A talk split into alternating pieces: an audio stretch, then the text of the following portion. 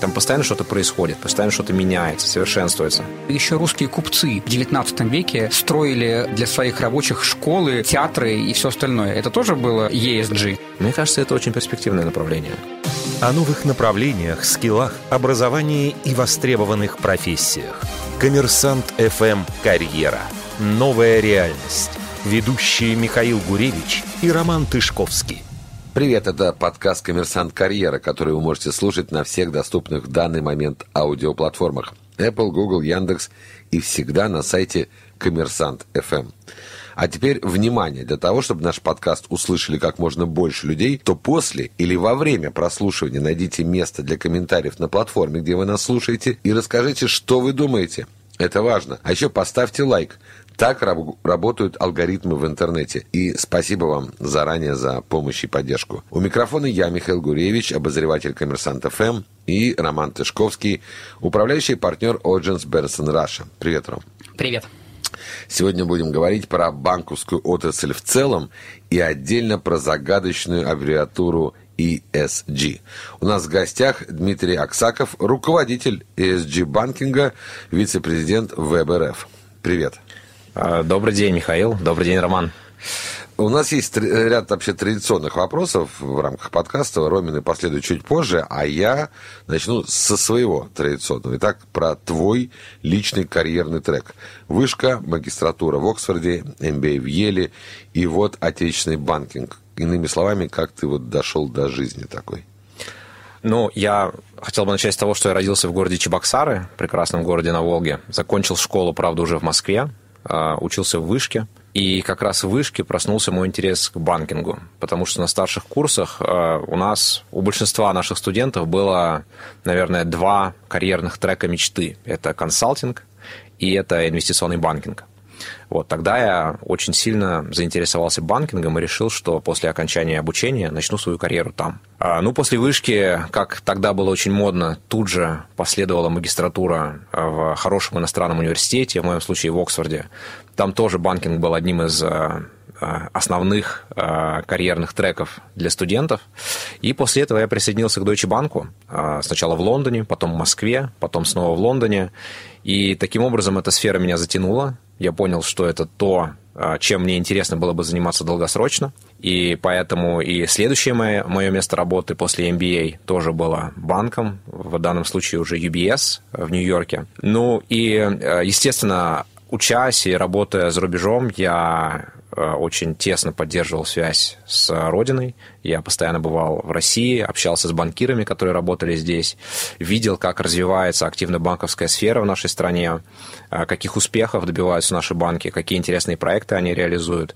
И поэтому у меня все сильнее все более красочной становилась мысль о том, что было бы хорошо тоже приехать и применить э, полученные навыки здесь. Вот. И э, в какой-то момент я начал общаться с вебом. Многих людей, из которого я знал по своим предыдущим еще местам работы, э, мы потому что работали над совместными проектами, и туда как раз незадолго до моего прихода за год примерно, за полтора года до моего прихода, пришла новая команда во главе с Игорем Шуваловым. И было ощущение, что они строят что-то большое, что-то очень интересное. Я побывал в офисе, пообщался с людьми, мне показалось, что это очень увлекательно. В итоге я принял решение э, переехать и присоединиться к вебу. Но ведь веб – это не банк. Вот ты говоришь, банкинг, банкинг, банкинг, а пришел веб, который по факту институт развития, да, и вообще те банки, которые ты называл, они не банки в понимании большинства людей, которые слушают подкаст. Это инвестиционные организации, которые называются банками. Как вот это образовалось-то у тебя в твоей жизни? По сути, в начале, когда я начинал свою карьеру в банковской сфере, у меня тоже было ощущение, почему такие организации, как Deutsche Bank или как UBS, называют банками при том, что они значительную часть своей комиссии зарабатывают на торговле ценными бумагами или на предоставлении консультационных услуг в сфере слияний и поглощений или IPO и так далее. Но все-таки поработав там, я понял, что основная, ключевая деятельность этих организаций заключается в том, что у них есть баланс, на который они привлекают деньги с рынка, и с которого они в итоге выдают кредиты. То есть кредитование все-таки является ключевой сферой деятельности, в том числе и инвестиционных банков. Тоже касается и веба. Хоть веб и является институтом развития, по сути это тоже банк. А, веб привлекает деньги с рынка, в основном через облигационные займы, и он выдает кредиты. А, его не называют коммерческим банком, потому что у него нет задачи зарабатывать прибыль. Ему главное иметь безубыточность по своим проектам, но это, собственно, и есть суть института развития. Главное а не с заработать. точки зрения карьера банкира, инвестиционный и коммерческий банкинг, это совершенно разные треки или можно вот лаврировать между ними? Ну, они гораздо ближе, чем я когда-то думал.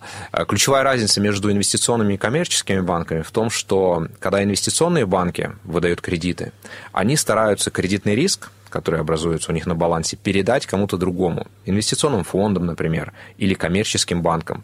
А коммерческие банки, они выдают кредит лет на 5, 6, 10, и они с ним живут. Они держат вот этот вот риск на клиента у себя то время как инвестиционные банки, они стараются прокручивать как можно больше кредитов через свой баланс. Но анализ кредитных рисков клиентов – это, в общем-то, универсальный навык, который можно носить с собой между коммерческими банками, инвестиционными банками, институтами развития, инвестиционными фондами.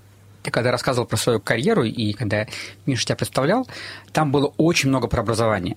И я вот недавно услышал э, тезис, что для ряда топ-менеджеров в мире, и в России в частности, образование как новая прокрастинация. То есть ты постоянно что-то учишь, учишь, учишь, все что угодно, только бы не работать. Вот насколько тебе кажется это правда? А, Я думаю, что бывают случаи, когда это правда, когда люди получают одну степень за другой, сначала бакалавриат, затем магистратура, затем идут докторантуру и так далее. Но это на самом деле все очень зависит от человека, потому что есть э, навыки и есть э, некие вещи, которые можно получить только через образовательный опыт. Ну вот смотри, что я имею в виду, uh-huh. да, вот ты потратил на образование, э, если так примерно посчитать, 12 там, или 15 лет своей жизни.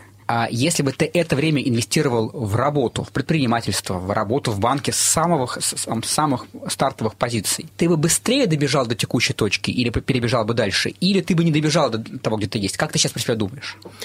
Возможно. На самом деле, вот так теоретически рассуждать, наверное, тяжело. Есть очень успешные люди, у которых есть только самое базовое образование, например, бакалавриат, или даже которые не закончили университет, не учились в университете, они потрясающие, в больших Марк, успехах. Марк Цукерберг. Марк Цукерберг, или можно назвать многих успешных очень российских предпринимателей, которые не закончили университет, начинали... Не, давай все-таки в среднем вот по Мы говорим про, все-таки про, про, про управленцев, не про предпринимателей, которые там свой бизнес построили, mm-hmm. а про управленцев, которые... Управленцы – это все-таки, ну, по моему личному опыту, люди, которые получили качественное, хорошее образование. Если говорить про инвестиционные банки в Америке, например, то там большинство людей на управляющих позициях – это люди, которые не просто закончили бакалавриат, но еще MBA получили, например. Вот, чтобы а... закрыть тему, давай про образование. Mm-hmm. Твой рекорд – это в общем-то, западное, по большей части, образование. Ну. Сегодня это, ну так, будем объективно, сложный путь а, для отечественных банкиров. Вот насколько отечественное образование сегодня готово к обеспечению отрасли специалистов. Бизнес-образование, я подчеркну, да. да. По своему опыту я могу говорить про высшую школу экономики, с которой я по-прежнему поддерживаю очень тесные связи, слежу за тем, как развивается факультет, на котором я учился. И я хотел бы сказать, что они, конечно, очень качественную платформу создали. Ну, их хватит на все банки в России? Да, вышка становится больше, плюс к этому есть финансовая академия, есть МГУ, есть, а, естественно, МФТИ, который готовит потрясающие кадры, и много других хороших университетов. То есть я считаю, что с точки зрения высшего образования в России сейчас дефицита нету, и качество наших университетов очень хорошее. И гораздо выше, чем а, когда я заканчивал бакалавриат. А с точки зрения бизнес-образования, MBA или там, ну, что называется, второе выше, третье выше, неважно. То есть, когда ты уже поработал, уже знаешь, и ты применяешь знания и новые рамки, фреймворки, uh-huh. да, для того, чтобы существенно быстрее делать uh-huh. ту работу, которую ты делаешь.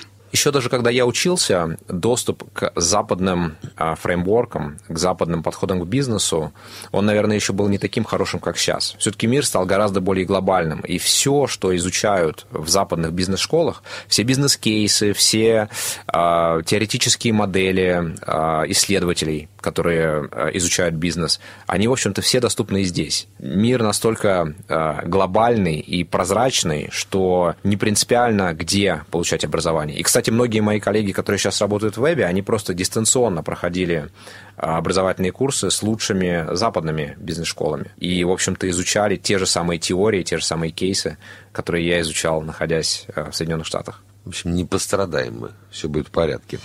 Коммерсант ФМ «Карьера». Новая реальность. Но есть еще один вопрос, касающийся такой текущей реальности. Ну, в общем, считается, что э, карьера банковских служащих, она одна из наиболее чувствительных к изменениям в экономике. То, значит, они требуются в массовом количестве, то, наоборот, оказывается неудел. Что в новой реальности, в которой мы живем, будет происходить с работой у банковских служащих? Насколько сегодня в России это перспективное направление своего карьерного трека? Когда мы только столкнулись с экономической турбулентностью, было совершенно непонятно, что же будет с банками. Может быть, банковское кредитование встанет, и потребности в банковских специалистах не будет.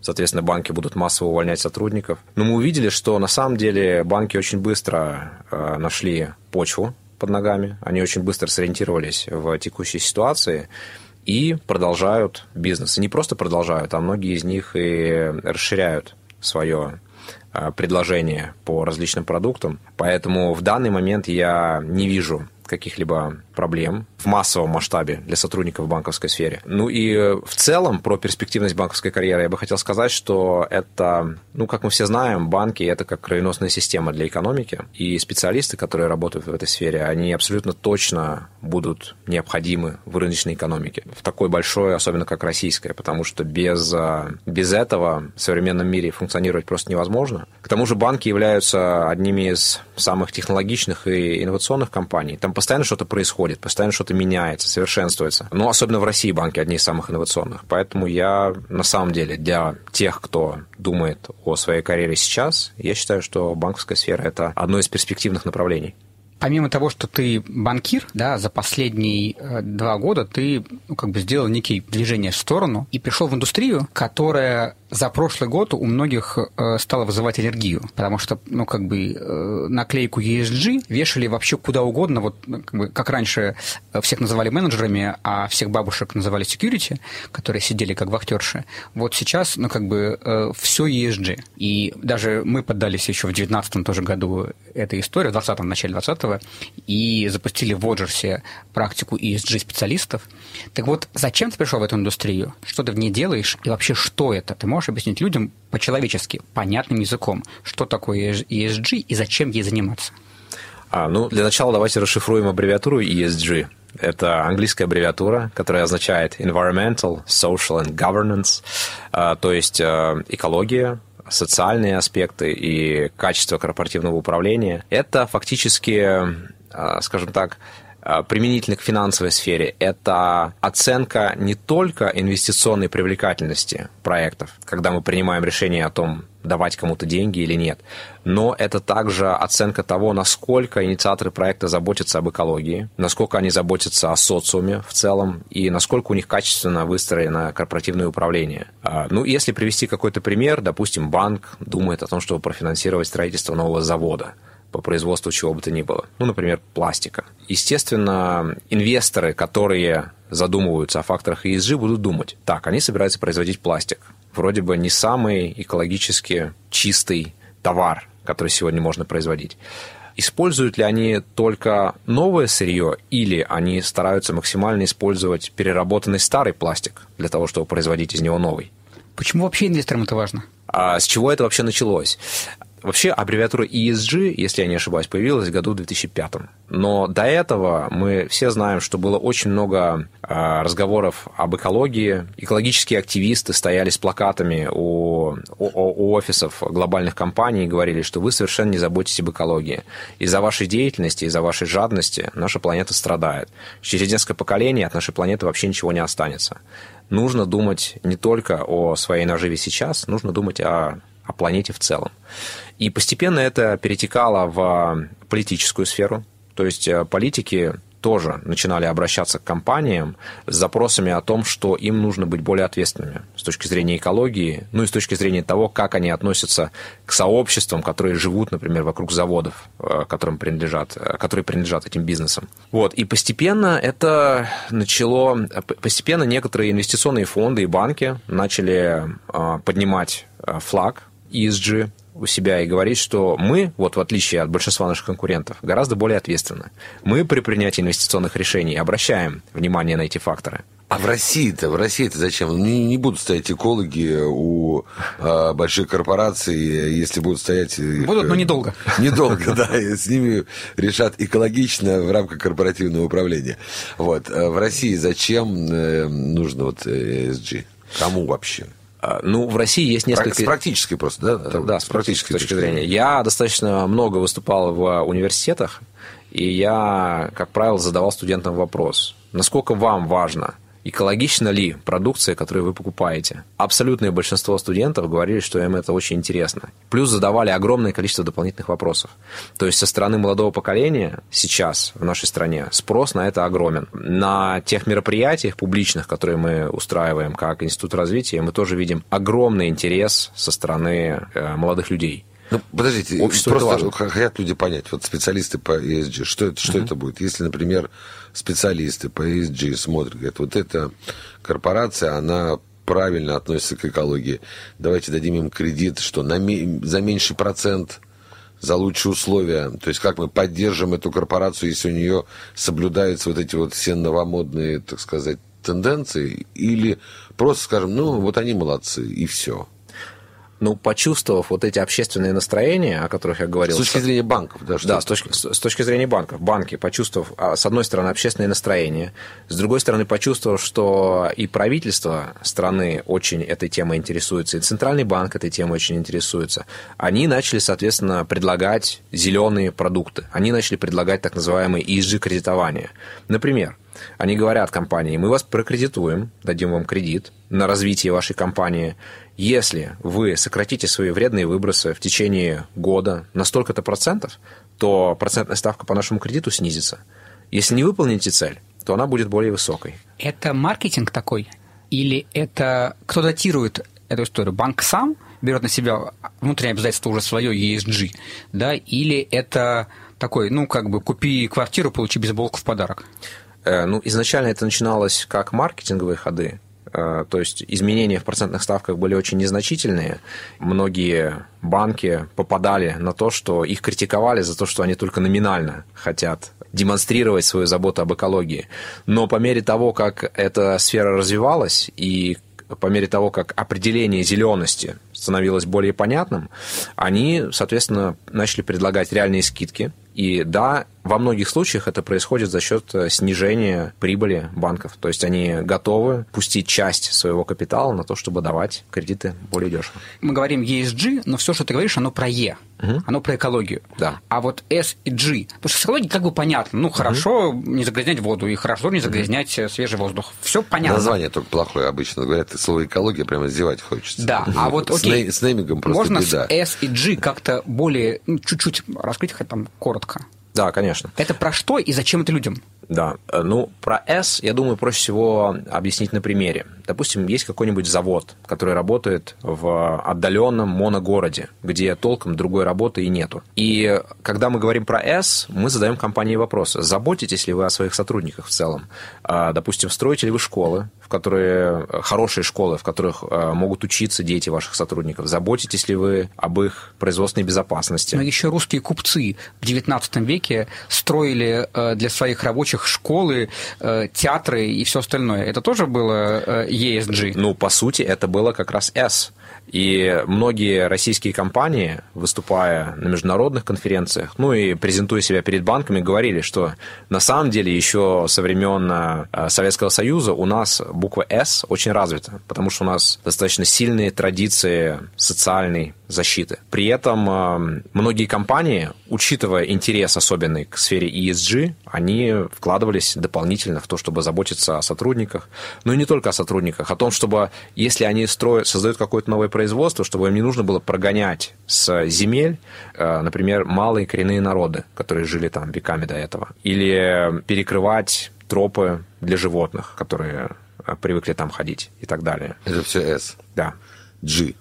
G. Точка G. Да, ну, это качество корпоративного управления. То есть, чтобы были независимые директора в совете директоров, чтобы было, допустим, разделение между председателем совета директоров и главным исполнительным директором, чтобы был определенный баланс в сфере управления, чтобы не было сконцентрировано слишком много рисков при принятии решений на одном человеке, чтобы были различные комитеты, чтобы была, ну, как минимум, аудированная отчетность, чтобы компания была максимально прозрачной и понятной, понятный для тех, кто с ними взаимодействует. Но ведь все это важно, когда мы говорим о рынке капитализации. Сегодня мы на ближайшее какое-то время, скорее всего, ушли от рынка капитализации, пришли к рынкам дивидендов. Да?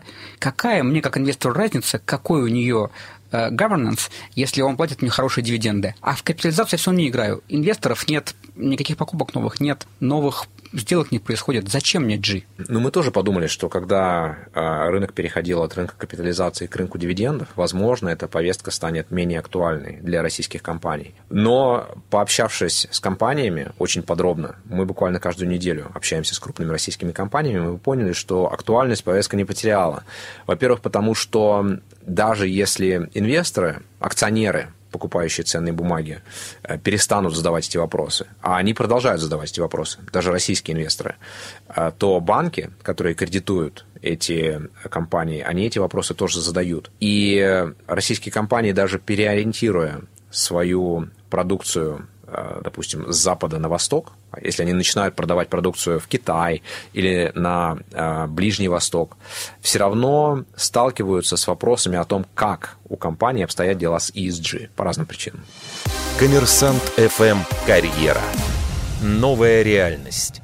Давайте про практическую, так сказать, отрасль перейдем. Специалисты в ESG-банкинге. Вообще, кто эти люди? Это какая-то дополнительная нагрузка для обычных банкиров или отдельное направление? То есть вот послушал нас человек, услышал ESG, важно, в новой реальности тоже важно, несмотря на дивиденды, тоже важно. Он говорит, хочу на этом зарабатывать. Что это такое?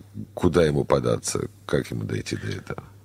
Ну, поскольку эта сфера очень новая, то люди, которые профессионально сейчас занимаются ESG, они тоже из самых разных сфер – поскольку просто пока еще не успела появиться такая специальность в университетах, как бакалавр по ESG, например, или бакалавр а по будет, ESG да? банкингу. Может быть, будет, потому что я вижу огромное количество образовательных программ по ESG, которые сейчас появляются как в России, так и в зарубежных вузах. Люди сейчас фактически учатся на своей практике. То есть нам в вебе для того, чтобы понять, что такое ESG, как нам быть полезными для рынка, нам пришлось, собственно, на конкретных примерах учиться.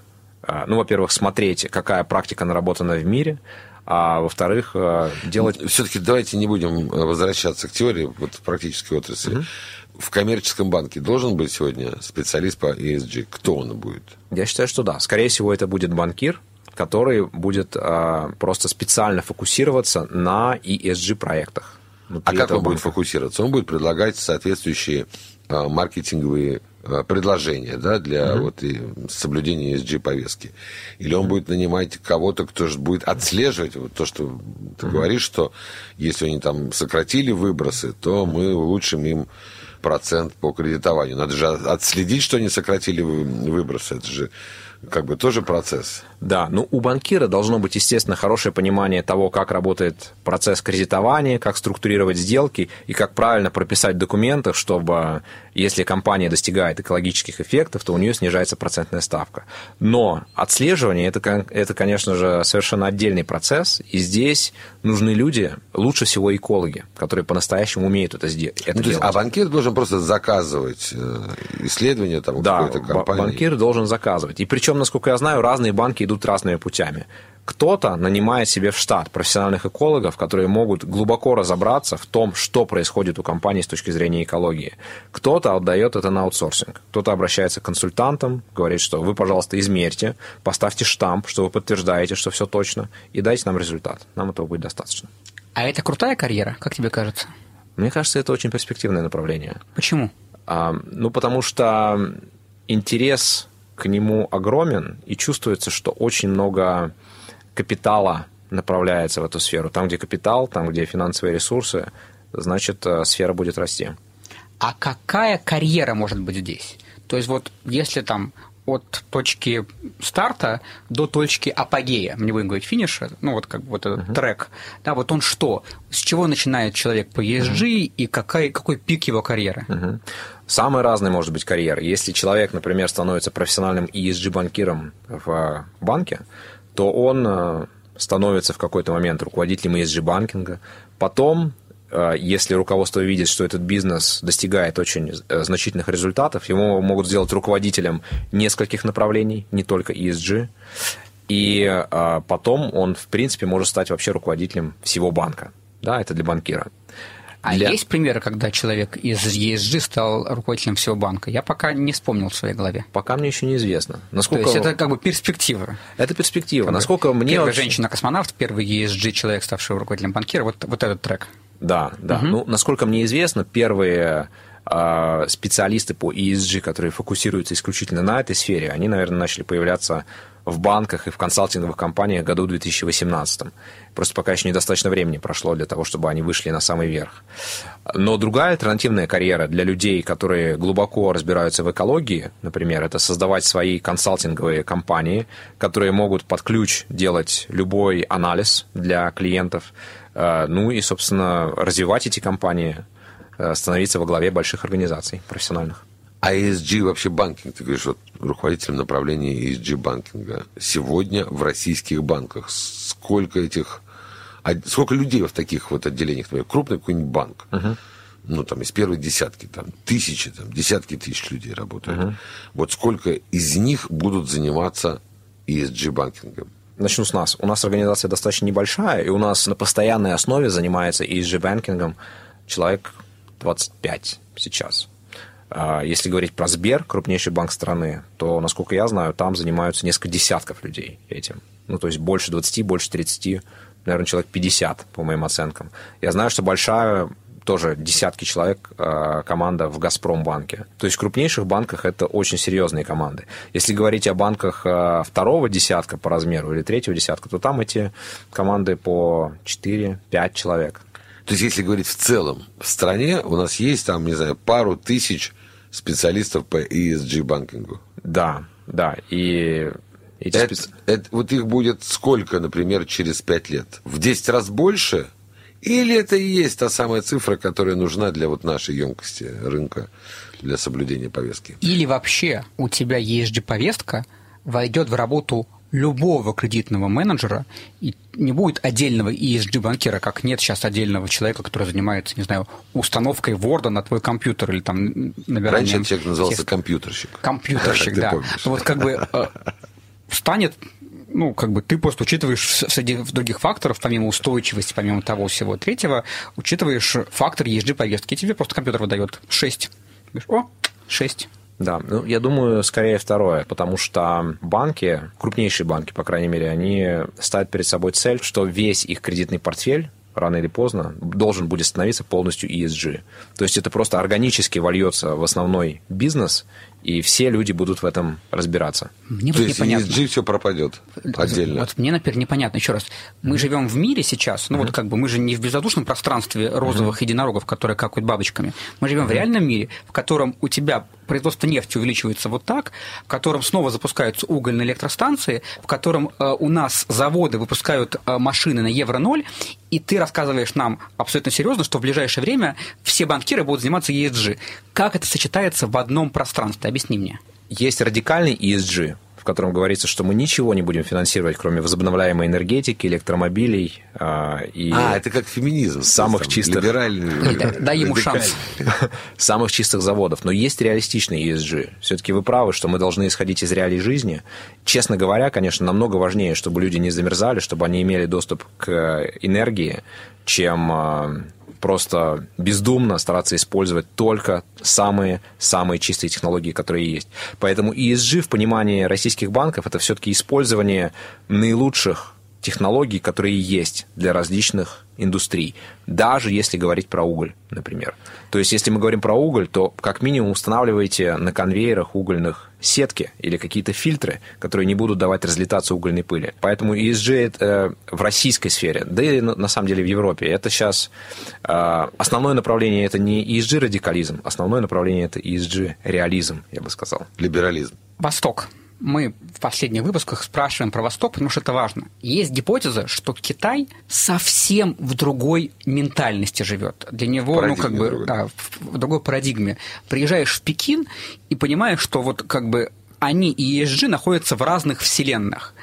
Как они вот, просто как-то иначе расшифровывают. Абсолютно, да. Как вот эти вещи будут сочетаться в ближайшее время э, для тех, кто решит развивать себя как э, специалист в ESG-банкинге или более широкого в ESG? А, ну, Китай действительно страна контрастов. Я несколько месяцев жил в Пекине, и я прекрасно представляю себе качество воздуха там. Но, во-первых, Китай все-таки ставит для себя задачу как можно больше экологизировать свою экономику, потому что они прекрасно понимают свои проблемы с экологией, к чему это приведет плане состояния здоровья людей, их продолжительности жизни в долгосрочной перспективе. Но еще один важный момент, применимый к Китаю, это то, что они, закупая продукцию из России и из других стран, очень часто перерабатывают ее во что-то и отправляют ее уже в западные страны. Там, где им китайцам задают вопросы о том, насколько экологично была э, сделана ваша продукция, насколько экологичны те материалы э, сырые, которые вы импортировали из России. То есть э, с точки зрения торговли ESG для Китая и для Востока в целом очень-очень важен все-таки ты сказал, что через несколько лет ESG, он как-то ну, интегрируется в общий банкинг, и, по сути, пропадут там отдельные специалисты. Но какие-то же новые будут направления, да? Ну, потому что не может э, развиваться отрасль такая, как банковская, uh-huh. без каких-то модных трендов. Вот, uh-huh. Окей, с 2018 по 2022, допустим, еще там лет 5, и uh-huh. все, это будет как бы частью обычного, так сказать, банкинга. Uh-huh. Но ребята молодые, кто нас слушает, например, сегодня хотят идти в банковскую отрасль, говорят, Слушайте, хорошая идея. Хочу пойти в какое-нибудь новое направление, чтобы быть не просто банкиром, а вот банкиром с какой-нибудь добавкой из трех-четырех букв, и это будет, наверное, больше по зарплате, и это будет перспективней. А вот какие еще направления банкинга на твой вкус могут появиться? Не знаю, там патриотический банкинг, uh-huh. еще какой-то, который будет там а, обращать внимание на какие-то новые э, моменты, аспекты, которые еще вчера казались неочевидными. Если говорить о том, как будет меняться банкинг, то мне кажется, здесь все-таки главный тренд – это цифровизация. Банки, э, потому что, несмотря на свои красивые офисы, красивые логотипы и вывески. Это огромное количество бумажной работы, огромное количество бюрократии, которая достаточно неэффективна. И сейчас очень много ведется работы над автоматизацией, над цифровыми решениями в банкинге.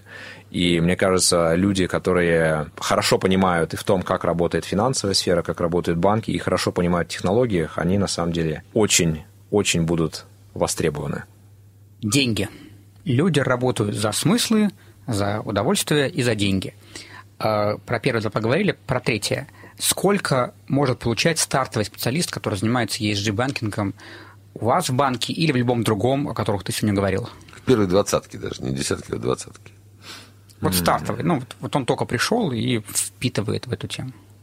Я могу, я могу предположить, да, да, если просто на основе своих знаний о том, сколько получают младшие специалисты в разных банках в среднем, я не знаю, наверное, стартовая зарплата после университета в банке, наверное, где-то 1150. Окей, okay. это с фокусом на ESG или это вообще в целом? Это в целом. И, okay. я, и я не думаю, что с фокусом на ESG люди будут получать отдельную зарплату. Просто они то будут... есть нет надбавки за то, что он уникальный специалист по ESG?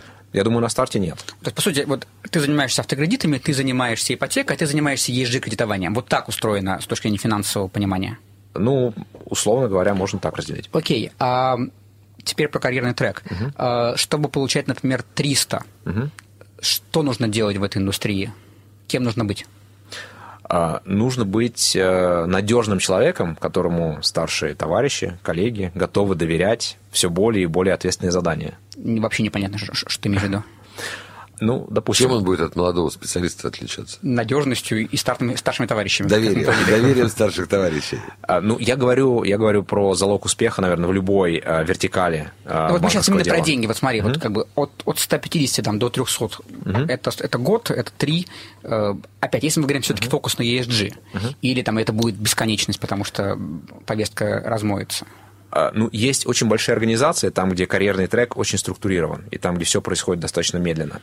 Но если вдруг молодому специалисту повезет попасть в команду, которая быстро растет, например, какой-нибудь небольшой банк, решит, что он хочет у себя построить настоящий ESG банкинг, туда приходит молодой специалист на 150 тысяч в команду из трех человек, через год команда состоит уже из 10 человек, через два года из 50, то тогда он может очень быстро вырасти как должность. банк типа ESG и точка? Ты про такой?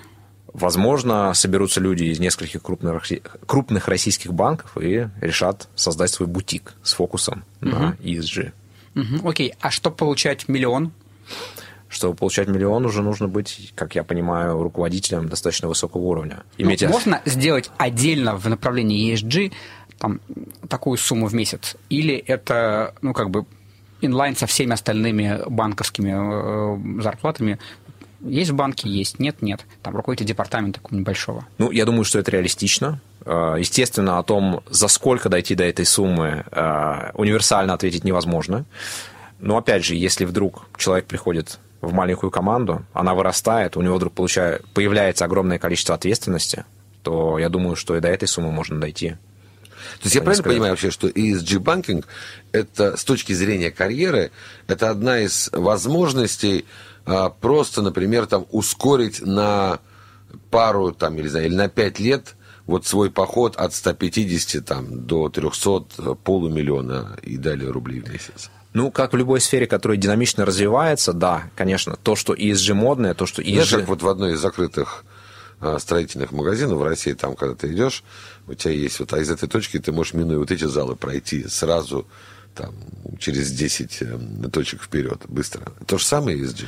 Я думаю, что нахождение в сфере ESG помогает, потому что у всех это на слуху, всем это интересно. Проще э, поймать внимание людей, когда что-то большое пытаешься реализовать в этой сфере. Может ли опыт в российском ESG помочь тебе в строительстве международной карьеры, если в какой-то момент ты решил поехать в другую страну и сделать там э, карьерный шаг? Я думаю, что да, потому что у меня есть знакомые, которые занимались ESG исключительно в России раньше, и сейчас они перешли в международные организации и успешно там работают. О, уже есть перспектива. Спасибо. Э, Дмитрий Аксаков, руководитель ESG банкинга, вице-президент ВБРФ. Спасибо за разговор и за рассказ о новой отрасли. Мы об этом еще никогда не знали и не слышали.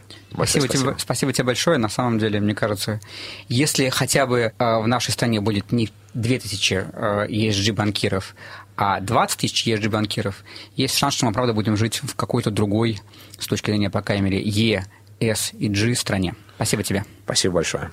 Это был выпуск «Коммерсант. Карьера», который вы можете и должны слушать на всех доступных в данный момент аудиоплатформах Apple, Google, Яндекс и, конечно, на сайте «Коммерсант FM». Там же вы можете оставлять свои комментарии, ставить лайки и всячески нас рекомендовать своим друзьям и близким.